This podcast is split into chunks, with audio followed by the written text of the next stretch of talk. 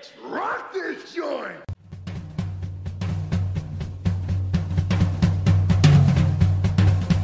Sejam bem-vindos, meus caros amigos analistas do comportamento. Eu sou o Ian Valderron e esquemas intermitentes e paixonites andam lado a lado. Uh, só eu fiz o um. Ela. Oi, eu sou a Thaís e eu vou ignorar aqui vocês um pouquinho, mas não se apaixonem. Rapaz, é, eu acho que precisa assim nos 5 segundos pra uma pessoa assim entender, sabe? Uma pessoa mais leiga. Mas vai fazer sentido, vai fazer sentido. Pois eu tava com receio que vocês não entendessem. Não, mas ficou massa porque a pessoa se instigar a ouvir o resto. Quem não entendeu, É. vai entender. E aí, galera, eu sou o Dilon Duarte e esquemas reforçadores sabem esquemas de reforçamento. Hã? Como é que é, mas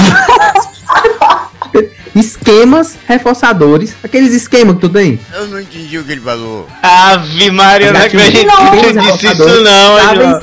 Rapaz, Não, olha, eu caraca. te juro, novo, eu te juro que eu estava esperando alguma coisa nesse sentido aí de tu, velho. Só que eu não acreditei não que tu fosse capaz disso. Cara, quando eu pensei nisso, eu, caralho, muito foda. Essa é muito foda. Adorei. Chegar a esse nível de abstração aí, tá, tá valendo. Você aí que tá ouvindo esse podcast já percebeu que nem tudo que a gente faz dá certo? Que nem todas as nossas tentativas terminam em acertos? Então, pra gente entender por que que isso acontece como é que isso influencia em algumas classes de respostas, a gente vai falar hoje sobre esquemas de reforço, nesse tema que é tão relevante para análise do comportamento aqui no AcearaCast. Solta a vinheta aí, Catito.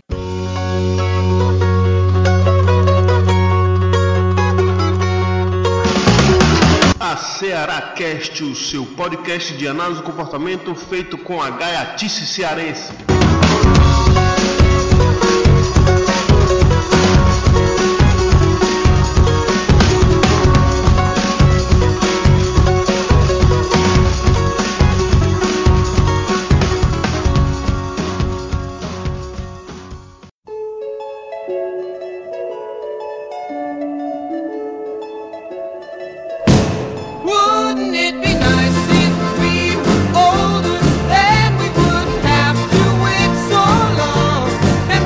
Bem, muito bem, estamos aqui mais uma vez para falar dessa área maravilhosa que é a análise do comportamento. Dessa vez a gente vai fazer algo mais light, né? A gente vai começar a abordar temas de uma maneira um pouquinho mais, mais simples. Quem é analista do comportamento, que participa de eventos de análise do comportamento, sabe que geralmente a gente tem alguma parte das programações voltadas aos iniciantes, que a gente conhece como primeiros passos. O objetivo desse podcast é justamente a gente fazer uma versão desses primeiros passos. A gente vai falar dos temas de análise do comportamento, só que de uma maneira um pouquinho mais simples, né? Apresentando para quem está iniciando aí na área. E se você não está iniciando agora, ouça do mesmo jeito que provavelmente você vai dar algumas gargalhadas e não sei lembrar aí de algum conceito, ou então ter exemplos para usar nas salas, ou então para usar nas provas, né? Se você for estudante. Enfim, ouça esse podcast que você não vai se arrepender. E para ajudar a gente nesse bate-papo aqui sobre esquemas de reforço, a gente chamou a Thaís Souza, que é estudante de psicologia lá da UFC de Fortaleza e é monitora de AEC. Olha aí, a gente chamou uma especialista, tá sendo monitora, ela vai falar tudo aqui sobre esquemas de reforço pra gente.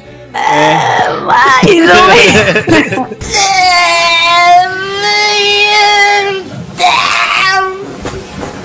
Mais ou menos, mais ou menos, mais ou menos. Mais ou menos, a gente tenta. É, não, monitor é assim mesmo. É.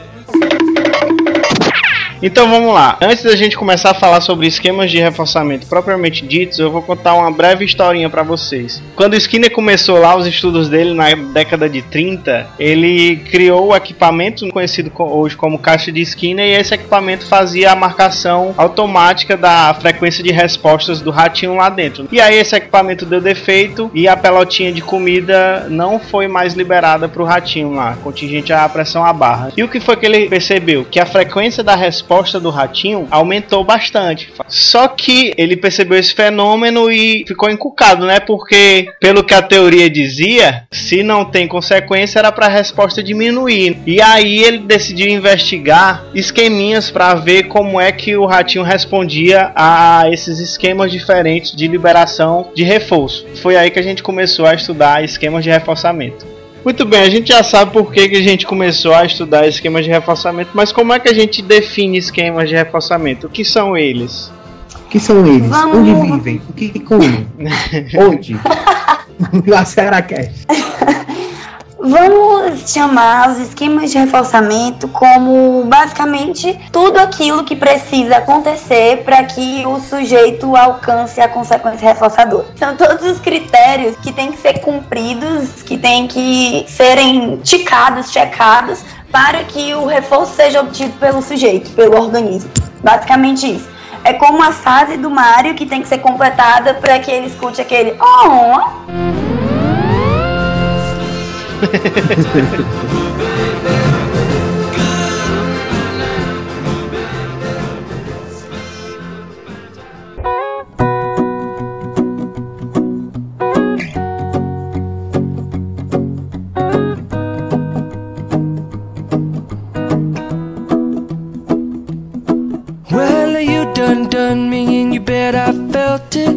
to beat you, but you're so hot that I melted. I fell right through the cracks. Now I'm trying to get back. Então a gente vai falar agora sobre o esquema de reforçamento mais simples de todos, né? Que é o CRF, que é o esquema de reforçamento contínuo, que vem da, da expressão inglesa Continuous Reinforcement. E quem vai falar sobre o CRF é o nosso querido amigo Odilon Duarte. Vai lá, Odilon, tá aqui o CRF na cara da negada aí. Toma! Ups. Ó, o seguinte, o que, o que é o CRF? O CRF, como o Ian já falou, é o esquemazinho que tem que ter o mais simples, que é o um por um. Que é toda vez que a resposta sempre é seguida pelo reforço. No esquema mesmo de um por um. É tipo, no, você tá jogando Mario, tá entendendo? Naquela caixinha lá que demora pra quebrar, cada pulo que você dá é uma moeda. Cada pulo que você dá é uma moeda. Cada pulo que você dá é uma moeda. Esse é um esquema de reforço contínuo. Tem mais alguma coisa pra acrescentar? Exemplos. Exemplo, você está com uma namoradinha, uma, paquera, uma paquerinha, ou como eu prefiro dizer, um esquema. Ah, aí você tá, toda vez que ela lhe liga, chamando pra sair, você pega e sai com ela. Todas as vezes. Você está colocando ela no esquema de reforço contínuo. Oh. Isso é bom ou é ruim? Não sei, né? Ah, acho que no começo é interessante. Mas, é, mas deixa, pra manter, é bom mudar o esquema. Pra não perder o esquema. tá, mas vamos imaginar o seguinte: tá lá o casalzinho nesse es- esquema de reforçamento contínuo lá para as respostas dela de sair, chama pra sair, mas aí se acabar. O que, que pode acontecer? O que, que vocês acham que pode acontecer? Aí que eu acho que a menina vai ficar louca. Eita, mano! Que ela vai ligar freneticamente. Que ela vai dar um jeito de pedir pra uma amiga falar com ele, vai mandar em direto no Facebook, vai chorar loucamente com gelo. Porque essa, essa criatura ela não é experimentada na extinção. Ela não, provou ainda a amargura que é o gelo. Então, o que vai acontecer? Esse é o problema do CRF. Só lembrando, pessoal, que o esquema de reforçamento contínuo, ele é muito bom para você manter um comportamento novo. É tipo, é muito importante que no início você mantenha um CRF. Então, tipo, a bichinha tá te ligando pedindo para sair, é bom na- no começo sair sempre. Mas vamos falar mais sobre isso, de novas procedências de relacionamento. Pode ser, o- pode ser o bichinho também, né, John? Pode, pode ser, meu amigo. Pode ser. Só não vale animal porque a ser contra a lei e eles não sabem Então, pessoal, preste atenção. Você tá ali no WhatsApp e você tá dando gelo no WhatsApp desde o começo, cuidado. Que pode acabar botando em extinção seu esquema. É bom que o esquema que escolha para o seu esquema, no início, seja o CRF. Então, pessoal, a gente acabou de falar sobre esquema de reforçamento contínuo, mas a gente sabe que nem tudo na vida são flores e nem todas as vezes que algumas respostas são emitidas, elas são reforçadas. Para falar a verdade, esquemas de reforçamento contínuo, eles são mais raros de acontecer no, em ambiente natural. Então, a gente vai falar também agora sobre os esquemas de reforçamento intermitentes. Os esquemas de reforçamento intermitentes, eles variam entre esquemas de razão e esquemas de intervalos. E esses dois esquemas também se subdividem entre razão fixa e razão variável, intervalo fixo e intervalo variável. E a gente vai falar sobre esses quatro esquemas de reforçamento intermitentes a partir de agora. Começando pelos esquemas de razão. Esquemas de razão, eles dependem de uma quantidade X de emissão de respostas para que haja a liberação do reforço. No caso dos esquemas de razão fixa, a quantidade de respostas emitidas vai ser fixa, né? Como o próprio nome já está dizendo. Então, por exemplo, quando você vai ao banco e digita a senha da sua conta, essa quantidade de dígitos, ela não varia, ela vai ser sempre a mesma. Ou quando você faz uma ligação telefônica, você vai discar os números números e essa quantidade de números geralmente não varia, são quantidade de respostas fixas.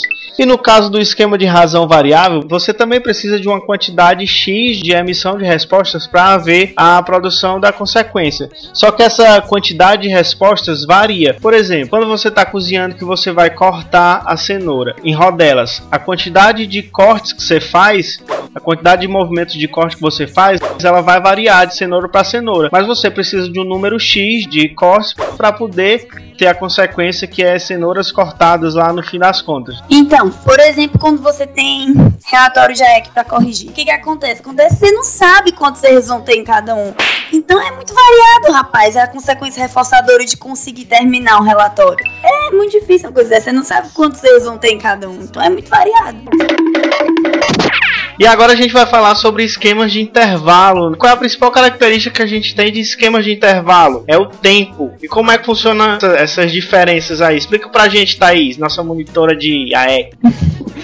Então, é, a diferença do esquema de intervalo e esquema de razão é que no esquema de intervalo, o número de respostas que o sujeito emitir tanto faz como tanto fez para a obtenção da consequência reforçadora. Porque o que está em questão aqui é o tempo, ou seja, é o intervalo entre uma consequência reforçadora e outra. Não faz tanta diferença assim responder muito, responder pouco, porque o que importa é responder na hora certa. Então, os esquemas de intervalo, eles se dividem em dois tipos. Os esquemas de intervalo fixo e os esquemas de intervalo variado. Vamos começar pelo fixo, então. Esse tipo de esquema, ele é aquele que exige um tempo determinado entre uma, uma consequência reforçadora e outra consequência reforçadora. O que, que, isso quer dizer? Quer dizer que o tempo em que o sujeito tem que aguardar para agir e ter a sua resposta reforçada, ele não varia. Ou seja, o sujeito emite uma resposta, ele obtém a consequência reforçadora, daí tem um intervalo de tempo para que ele possa agir novamente e obter de novo esse reforço. Nessa janela de tempo, nesse intervalo entre uma consequência reforçadora e a outra, ele pode agir o quanto quiser, que não adianta porque esse intervalo é fixo e uhum. ele, ele precisa acontecer para que, emitindo uma resposta, a consequência venha de novo. Duas observações importantes acerca do intervalo fixo é que ele é um esquema em que o sujeito tende a responder pouco, já que não depende da resposta dele, uhum. e também que é o esquema que produz as maiores pausas de emissão de comportamento após o, o reforço. No laboratório, o sujeito experimental, depois ele emitir a primeira resposta e conseguir a primeira consequência, ele tem que esperar um intervalo de, vamos colocar aqui, por exemplo, 5 é, segundos. Durante esses 5 segundos ali, não importa o que ele faça, ele não é reforçado. A resposta que vai ser reforçada é só após esses 5 segundos. Ele fica assim. Como o intervalo é fixo, vão ser sempre 5 segundos. Mas e se a gente for pensar em situações fora do ambiente do laboratório? A gente encontra algum desses exemplos de esquemas de, de intervalo fixo? Eu estava pensando aqui, estava lembrando aqui de um exemplo que o Maia dava na aula, que eu, eu esse exemplo ficou muito marcado na minha mente, porque. Mente? que mente? É, foi intencional, tá? Esse exemplo, esse exemplo ficou muito presente porque tinha a ver com o meu contexto, né? O Maia usa esse exemplo das piscinas naturais de Mundaú. E lá nessa praia tem algumas piscinas naturais. Essas piscinas elas enchem uma vez por dia, né? Então se você for lá naquele período do dia em que a piscina enche, você encontra as piscinas lá e pode desfrutar do tempinho lá naquela parte da praia. Quando a piscina seca, você não tem mais, você não pode fazer nada, né? Você tem que esperar de novo o outro dia a maré encher e poder encher as piscininhas naturais. E aí no caso é um esquema de intervalo fixo, né? Você tem que esperar esse tempo fixo para poder desfrutar das piscininhas lá. Outros exemplos simples, né, que a gente pode usar. Réveillon geralmente a gente só comemora uma vez por ano, né? Aniversário, é A gente pode, pode dizer também que é intervalo Ian. fixo. Oi. Tem um, dois problemas sérios na minha vida. Um é pra dormir, outro é pra acordar. E eu, pra dormir, eu coloco documentários, sabe? Põe no YouTube um documentário e fica assistindo até dormir. É um bom sonífero. E aí, eu tava vendo um sobre o tempo, sabe? Uhum. Aí ele começou lá na introdução falando sobre assim, como começou a ser contado o tempo, né? E aí falou das fases da lua e da questão da posição do sol com aqueles os relógios solares, sabe? Essas coisas. e quando eu fui ver, eles se basearam tudo isso nos intervalos fixos da natureza, que são as fases da lua, para o mês então, e o a, né, o movimento do sol para fazer isso, né? São tudo intervalo fixo. É, e o jeito que a gente marca o tempo hoje também permite a gente fazer várias coisas em intervalo fixo. Que nem o episódio do Aceara Cash, né? Que ele sai a cada 15 dias, né? Uma sexta-feira sim, uma sexta-feira não. Você tem um episódio do Aceara Cash aí. Pra quem não conseguiu identificar ainda esse esquema, tá aí na sua cara agora. Tem mais desculpa pra nós. Assim, né? A gente já atrasou alguma vez, não? Te cala, mano. Opa, Pode enfatizar que a gente se mata para conseguir que esse intervalo seja realmente fixo. É, esse mérito aí ninguém tira. Então, o intervalo, o esquema de intervalo variado, diferente do intervalo fixo, ele também exige um, um período de tempo entre um reforço e outro, só que diferente do intervalo fixo, em que esse intervalo é fixo, no intervalo variado não tem como prever o tempo que, enfim, que vai ser variado. Meu Deus, isso é tão óbvio que eu me sinto idiota. e a gente sente assim. Tá a explicação tá no nome, mas Exato. Acho que faltou falar só que se o sujeito ficar muito tempo sem, sem emitir nenhuma resposta, quem perde é ele, né? Porque ele vai perder o reforço. Então é provável que no esquema de intervalo variado o sujeito fique respondendo moderadamente o tempo todo. Por exemplo, achar uma música boa no rádio, principalmente hoje em dia. intervalo, intervalo variado, hoje em dia, né? Esse intervalo tá enorme pra você achar uma música boa no rádio. Mas como é que isso acontece? Porque não importa quantas vezes você ligue o rádio. Talvez a rádio que você escolha influencia, mas aí não entra na nada. Não importa quantas vezes você ligue o rádio. O fato de aparecer uma música boa ou não, não está é, diretamente ligado à sua resposta de ligar ou não o rádio. E sim Ao acaso, né? é o acaso. É meio acaso, é meio na sorte mesmo, né? Você vai lá, liga o rádio uma vez, duas, três, quatro, Você cinco. pode ligar e direto um tá monte de vezes e. e- música boa. Como você pode uma vez ligar, fazer a viagem do carro todinha e tocar uma música boa. Sabe? Ou pode tocar cinco. É muito variado. Seja, o intervalo entre a emissão de uma resposta ser reforçada e essa resposta ser reforçada novamente, ele varia, ele não é fixo. Isso. A gente tem outros Eu- exemplos pra dar, galera? Tem a galera do surf aí, achar a onda perfeita. O cara fica ali meia hora boiando ali, ó, e as ondas passando, né? Essa não presta, essa não presta. Aí aparece uma boa, o cara fica em pé e vai. O tempo que leva entre encontrar uma onda perfeita e outra é variado. Mas Ou, por exemplo, quando a gente encontrar o crush numa balada, por exemplo. É o que, Má? A gente sai, a gente gasta perfume e a gente nunca sabe quando a gente vai encontrar com ele, né? Em algum Cara, lugar. eu não sei que drogas a pessoa usa pra querer encontrar o crush na balada, viu, bicho? Porque o crush é aquele do videogame lá, do, do Play 1, vocês lembram? Você tá falando do crush e o palhaço do Simpsons. Caralho, é outra, velho. Explica, por Ei, favor. ó, ó, Dilon, dependendo da rave, o cara vê uns palhaços, uns crunch, vê, vê qualquer coisa, né? Dependendo da festa e da droga que o cara usou, ele vê. Mas explica aí pra audiência, Thaís, o que é esse crush aí? Gente, o crush é a versão 2015 de paquera, mas o crush só pode ser crush quando é unilateral. Ou seja, ele é meu crush, mas É ele- a paquera, ela o necessita ser é o recíproco. amor O crush, ele não é recíproco. Exatamente, o crush, ele existe só de um lado. Essa é a tristeza do crush. Bota um fundo musical aí de Beth. Roda um brega aí, Catito.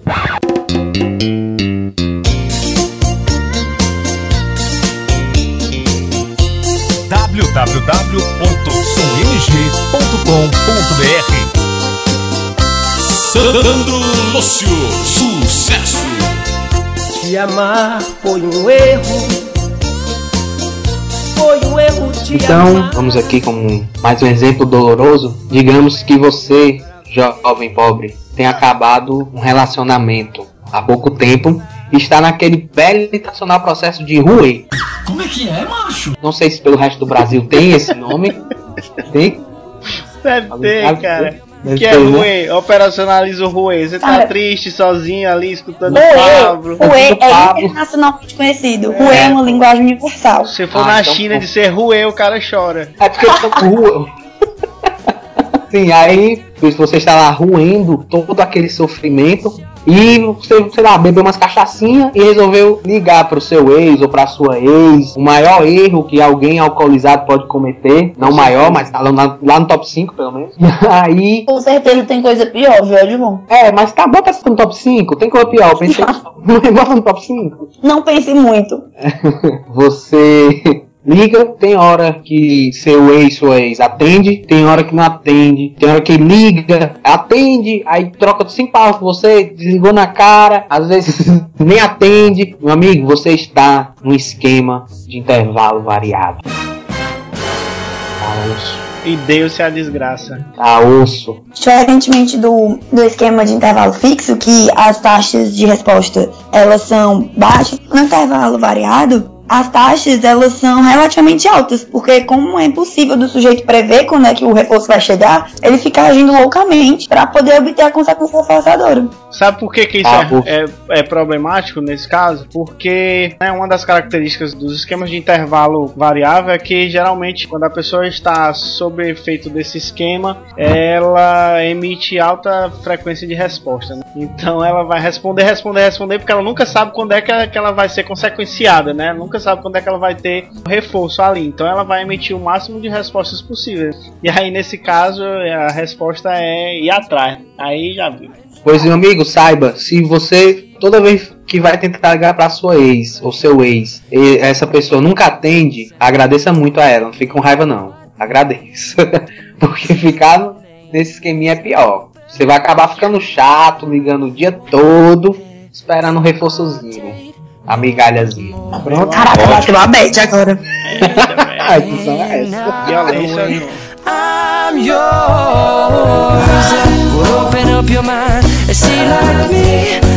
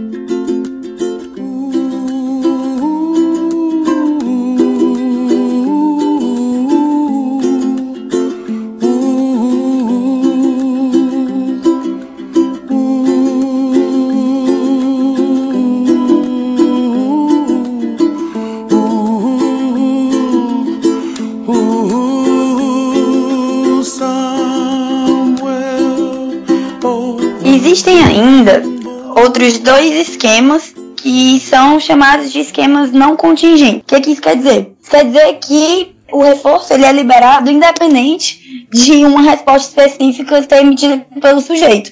Ou seja, de tempos em tempos, o reforço é liberado sem que o sujeito emita resposta nenhuma. Eles são dois esquemas que são exclusivamente temporais. Isso quer dizer o quê? Quer dizer que eu acho que já falei isso e vou repetir, mas tem problema repetir, Vai, né? vai, vai, vai. Nada não. É, de novo, mais uma vez, novamente. O sujeito não precisa emitir resposta nenhuma para que a consequência reforçadora apareça. Basicamente, só ficar de boa, esperar um tempinho que a coisa acontece. Ficar no nem-nem, é? Ficar onde, mano? No nem-nem. De acordo com a fonte do qual pesquisei, nem-nem é aquela pessoa que nem trabalha e nem estuda. Mas, mas sempre tem alguma coisa boa pra ela, é? É, mo- de fome não tá morrendo. Estão dizendo que já tem uma nova forma de nem-nem, que é o nem-nem-nem. Eita, mano! Uma evolução do processo. Ei, Que é o nem, nem trabalha, nem estuda e nem quer. A régua.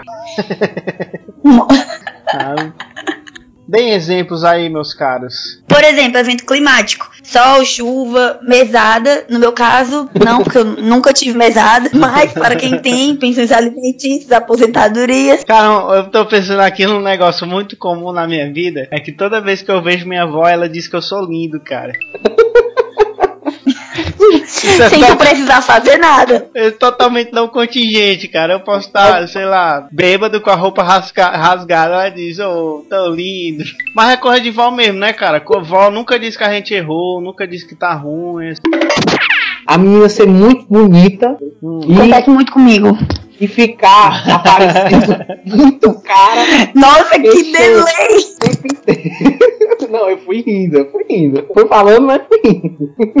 E um cara em cima dela. Ela, tipo, fez nada, sabe? Ela existiu. Ela, Ela existiu, é, foi ótimo. ela fez muita coisa, você é que não sabe.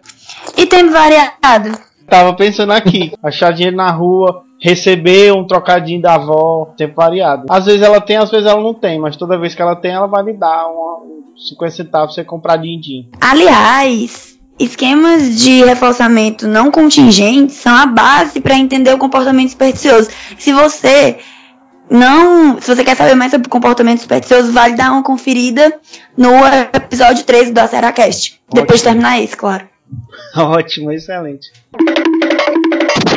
O Moreira e Medeiros, no livro deles, Princípios Básicos de Análise de Comportamento, eles denominam o que a gente vai falar agora de esquemas reguladores da velocidade do respondente. São esquemas de velocidade. Nesses esquemas que a gente vai falar agora, o que é levado em consideração para que o comportamento seja reforçado não é a resposta em si, e sim a velocidade com qual ela é emitida, a taxa dessa resposta. Reforçamento diferencial de baixas taxas de resposta, ou DRN. differentially enforcement of high rates. O sujeito ele tem que esperar um tempo desde a última vez que ele respondeu e obteve o reforço para poder responder de novo e conseguir obter o reforço. Caso ele responda durante o intervalo, todo o tempo que ele já teve que esperar vai ser desconsiderado e começa a contar de novo. Ele lembra o esquema de intervalo fixo, mas a diferença é que não pode responder durante o intervalo. No intervalo fixo, você pode emitir a resposta durante o intervalo,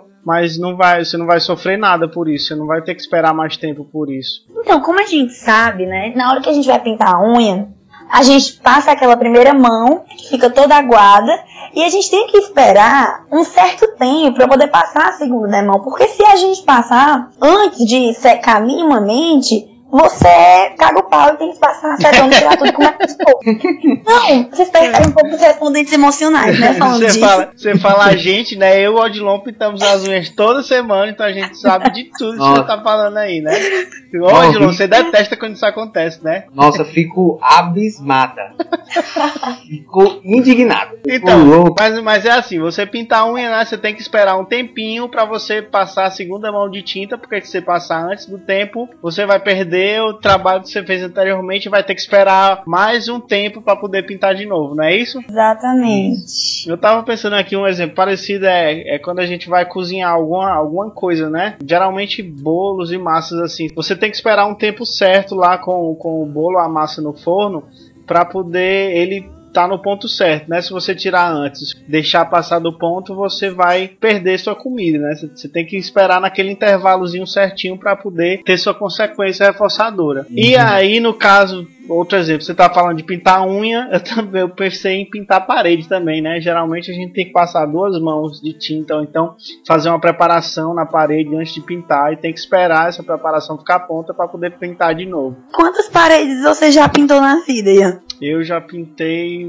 sei lá, umas 20. Sério? Eu servi no exército, então não sei.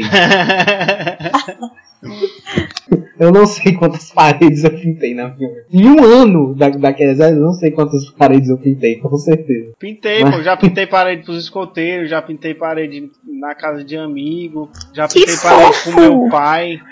Você quer pintar a parede do meu quarto? Tô, tô, Tá pagando tô, quanto? tô estudando pra ser psicóloga agora. Como eu disse, eu tenho um LinkedIn, então tipo, tá pagando. Beleza, Saracast. Eu aprendi isso daí. O que é que eu vou fazer com isso? Eu posso lhe dar algumas dicas sobre O que pode fazer com isso? Por exemplo, digamos que você tenha uma namorada que seja, digamos assim, chata no sentido de ficar pedindo muito para sair. Quer sair todo dia. Quase todo dia ela fica querendo ir para um canto diferente, comer num canto diferente. E você tá tanto cansado de dedicar todo esse tempo como não tá financeiramente preparado para tudo isso. Então, o que você pode fazer para facilitar a sua vida com isso? Você pode fazer o seguinte: quando ela lhe ligar, querendo pedir para sair, você coloca um intervalo fixo, por exemplo, de 7 dias. Então, quando ela ficar lhe pedindo para sair, você sai. Aí você bota 7 dias de intervalo. Se durante esses 7 dias ela lhe pedir para sair, você zera a contagem e volta mais 7 dias e não sai. Até que depois de 7 dias.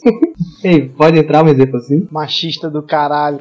Claro que não, velho. Por que não, cara? Oxi, é só, só, só as mulheres que pedem pra sair, é. Não, tô dando um exemplo. Tu quer que eu. Agora eu vou dar exemplos com alienígenas pra não ter perigo. Calma, calma, cara. Você tá falando aí, eu gostei do exemplo, eu entendi. Você, você arran- arranja um esquema. Se a pessoa emitir a resposta no momento errado, ela vai aumentar o intervalo pra ela poder receber uma consequência novamente, não é isso? É isso. cara. Então isso pode acontecer em vários contextos, né? Pra sair, pra ir pro cinema, ou então pro namorado pedir pra ir beber, ou então pra menina pedir pra, sei lá, fazer qualquer outra coisa, enfim, serve um monte de É. situação. Ah, seu namorado gosta de beber com os amigos, você não se sente muito à vontade com isso? Coloca um DRLzinho, porque é importante deixar ele ir, mas todo dia é putaria, né? Ou você gosta de beber com as suas amigas e seu namorado fica no, enchendo o seu saco por causa disso, você bota esse esquema em vigor e se ele vai atentar muito, você. Reforçamento diferencial de altas taxas de resposta. DRH.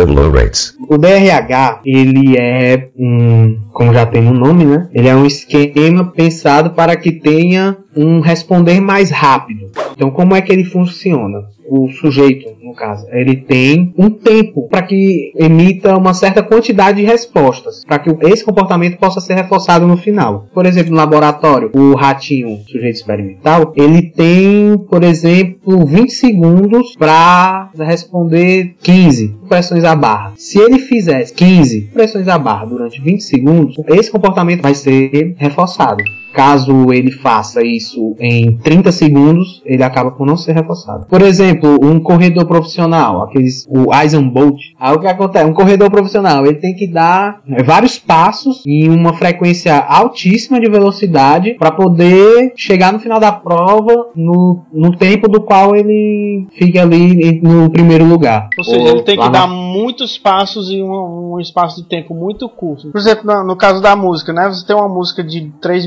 minutos mais ou menos, e aí durante 10 segundos ou 20 segundos da música, o baterista tem que dar várias batidas na bateria numa frequência altíssima, sei lá. 6, 6 a 8 batidas por segundo para poder completar a música corretamente, né? Então ele tem que emitir muitas respostas para poder tocar a música corretamente.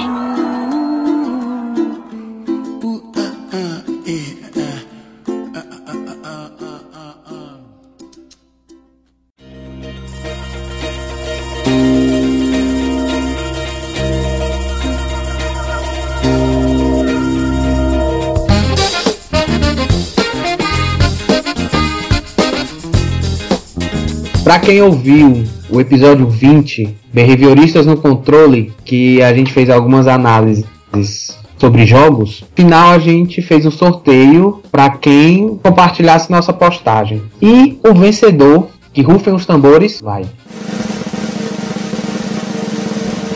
É Paulo Cizar, C-Z-A-R. Kizar. Acho que é Cizar. Paulo. Cizar. A gente Ele vai... pode ter errado o próprio nome e ser César. Acho que Pô, pode ser uma abreviação de César. Pra, tipo, tem uma galera que coloca, dificulta para o paciente não achar no Facebook e Já. tal. Tem uns amigos meus Tem que uma fazem. galera que é hipster também. Hã? Tem uma galera que é hipster também. Ah, é, ah, porque tem, já. César, César é, não era um nome, era um, um título, né? Era o rei. E aí em russo, eu, Sim. se eu não me engano, Kizar é rei. Nada a ver. Ah, é? Olha só. Mas Macho, é muita cultura pra uma pessoa. Pô, você não, você não lembra do czarismo da história? Revolução Desculpa. Russa, etc. Eu recalquei. Sim, pois foi o, o Paulo César, o Paulo Cesar. É, você foi o grande campeão, você vai ganhar a chave da Steam. E a gente vai entrar em contato com você por inbox e lhe passar ela, cara. Qual é o jogo? O Super Meat Boy sofra jogando esse jogo. Mas no final você vai ver todos os seus erros e a sua performance melhorando. É muito bom esse jogo. Para um analista do comportamento observar o processo de modelagem. Muito bem, muito bem. Nossos parabéns ao Paulo Kizar aí, que vai receber um jogo quentinho diretamente na sua internet. A gente passou um tempo sem ler comentários aqui no AcearaCast por problemas técnicos, mas a gente vai agora ler alguns comentários desde lá do episódio 19 de pessoas que gostaram dos episódios e comentaram no Facebook. Vai lá, Thaís. Do episódio 19, temos aqui o comentário do Wendel Rogério. Ele falou assim: Chorei rindo desse episódio. Muito bom o conteúdo, muito bem explicado. E vocês ainda fazem piadas e trocadilhos ótimos. KKKKK. Por favor, façam um programa sobre como a clínica analítico comportamental trabalha com crianças vítimas de abuso. Ele realmente merece o prêmio troféu reforcinho do ano, porque ele foi muito legal. Obrigada, Wendel Rogério. O episódio 19 que o Wendel comentou aqui é o episódio Top 10 Antimentalismo, tá? Se você não ouviu, ouva lá que é um episódio muito massa. Boa. Quem, quem não entendeu, o Ova foi uma piada, tá, pessoal? A Paty Araújo, amiga nossa que de vez em quando comenta, comentou. Massa, ó. Ah, quem escolheu a mu- Ah, não, esse A foi diferente. Ah, quem escolheu as músicas? Foi É, o é. Catito, né? Ela também tá falando do episódio 19, o top 10 antimentalismo. E sobre o episódio 20 lá, que foi de games, behavioristas no controle, o Leonardo Amaral disse assim: Eu queria dizer que senti falta de jogos como Metal Gear e sua análise sobre sociedade política, que por toda a série é bastante questionada e exercitada. E senti falta de uma análise mais profunda, pegando a análise do Mega Man e a análise mais próxima do que eu esperava. Achei a ideia sensacional e inédita. Não conhecia nenhum podcast que abordasse comportamento nessa proposta que vocês parecem tentar. Errem à vontade, mas continue. A ideia e a implementação parecem muito boas. Pô, Leonardo, gostei do que tu falou. Assim, a gente não falou de Metal Gear porque realmente ninguém entre a gente jogou. Eu só joguei o do PlayStation 1. Então não tinha como. E o meu inglês era muito raso na época. Como se hoje não é muito fundo, mas na época era mais raso ainda. Então não tinha como a gente fazer essa análise tão profunda. A gente ia fazer de algo que a gente não jogou. E assim, pena não cumprir as suas expectativas, mas você perceber, assim, a análise do Mega Man foi uma análise da mecânica do jogo, enquanto os outros dois foram análise de outras questões que envolvem também a análise do comportamento. Mas muito obrigado pelo seu feedback, é, tá anotado e vamos ficar mais atentos a isso. Sobre o episódio 21, o especial dos professores, a Tice de Castro falou assim: Olá, povo do AcearaCast! Exclamações. Muito legal o episódio 21! Parabéns a todos os professores que se empenham tanto para repassar esse conteúdo maravilhoso que é a análise do comportamento. Que tal falar em algum podcast sobre preguiça e procrastinação? Tenho certeza que muita gente vai se identificar com o tema kkkk, hashtag eu me identifico. Eu também. Eu me identifico. Todo mundo se identifica. Ela se identifica com a procrastinação, é isso? Isso, não, eu li o que ela falou. Essa tag eu também me identifico com ela. Então, hashtag Até eu me identifico. parece, até parece que vocês são brasileiros. Obrigado, Tice. Sua sugestão foi anotada, tá aqui na nossa lista. Eventualmente a gente vai fazer um episódio sobre esse tema aí, tá? A menos que a gente fique com muita preguiça. Eu aqui esperando, cara. Tem que ser mais rápido, Ju. Aí eu não, deixa ela falar. Ai, puta que pariu. Mas vai dar certo. No episódio 22, que foi sobre análise do comportamento nas organizações, que foi um episódio, diga-se de passagem, muito organizado. Odilon Fire. André, eu não consigo, cara. Eu não consigo. Vou fazer um TA, trocadilhos anônimos, sabe? A gente se encontrar pra poder tratar desse Entendi. problema. Vai lá, vamos lá, vamos lá. O João Miguel de Oliveira comentou. Muito bom, me ajudou muito a procurar novas referências sobre o assunto, além de introduzir o assunto de forma didática e muito divertida. Cada dia vocês estão melhores. É, a Tice de Castro falou assim também. Cara, muito legal. Sinceramente, eu nunca havia me interessado pela área organizacional. Pelo menos não com que a gente vê atualmente na faculdade. Não conhecia a OBM e nunca tinha pensado como a análise do comportamento atuaria no ambiente organizacional. Mas devo admitir que gostei bastante. Fiquei até interessado em conhecer barra pesquisar mais. Parabéns pela escolha do tema. Continuem com os novos podcasts. Adoro vocês. Escuto muito no carro. Vocês são meu rádio que me salvam do estresse do engarrafamento. Hehehehe. E muito obrigado, Tice, pelo comentário. O Rodrigo Rodrigues comentou também um episódio 22 sobre o OPM, falando assim: Muito bom, já ouvi, parabéns galera. Só isso.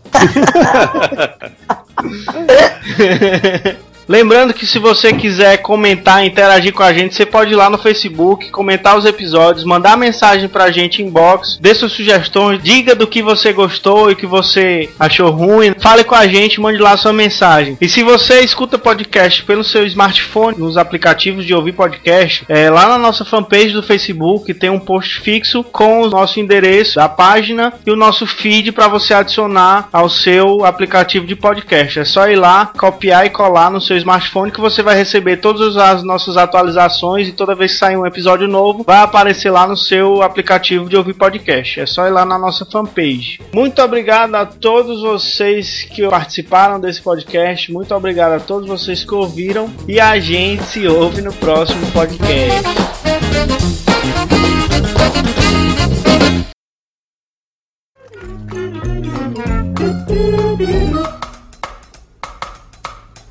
Maná, maná.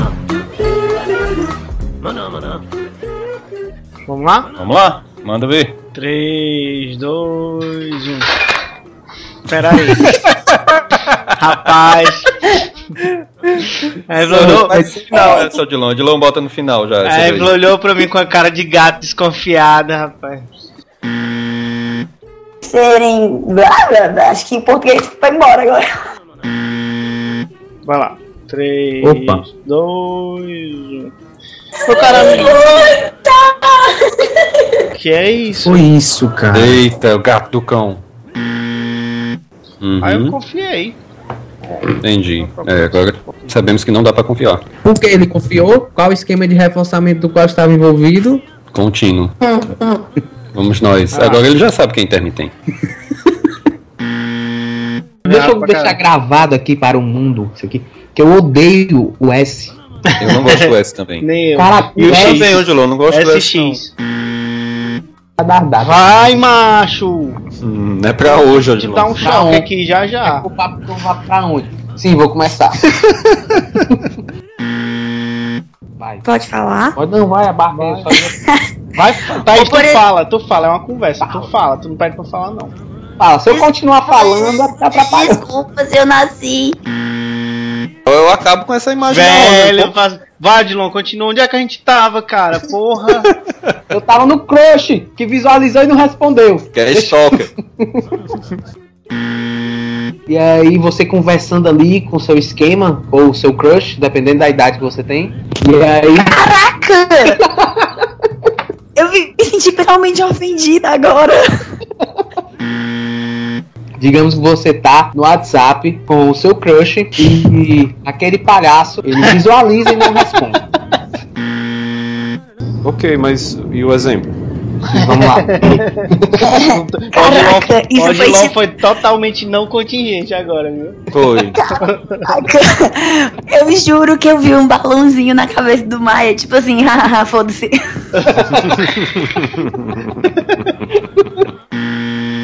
Você pinta a unha, você tem que esperar um tempinho. Eu acho que isso é melhor a Thaís falar, né? Eu não tenho É. Eu tava experiência. pensando nisso. Beleza, Ian. Não, mas aí na esquema, vó na esquema. A não ser Vó no claro, esquema, é verdade. sentimental, né? Vó não pode ser crush não, né, Thaís? Ou pode? Como é que é isso aí? Não Se não for a sua, pode, né, pô? Tem a ver? Ora, mas. Chazó, chazó em paz, porra. AcearaCast é um projeto de extensão do Laboratório de Análise do Comportamento, vinculado à Universidade Federal do Ceará.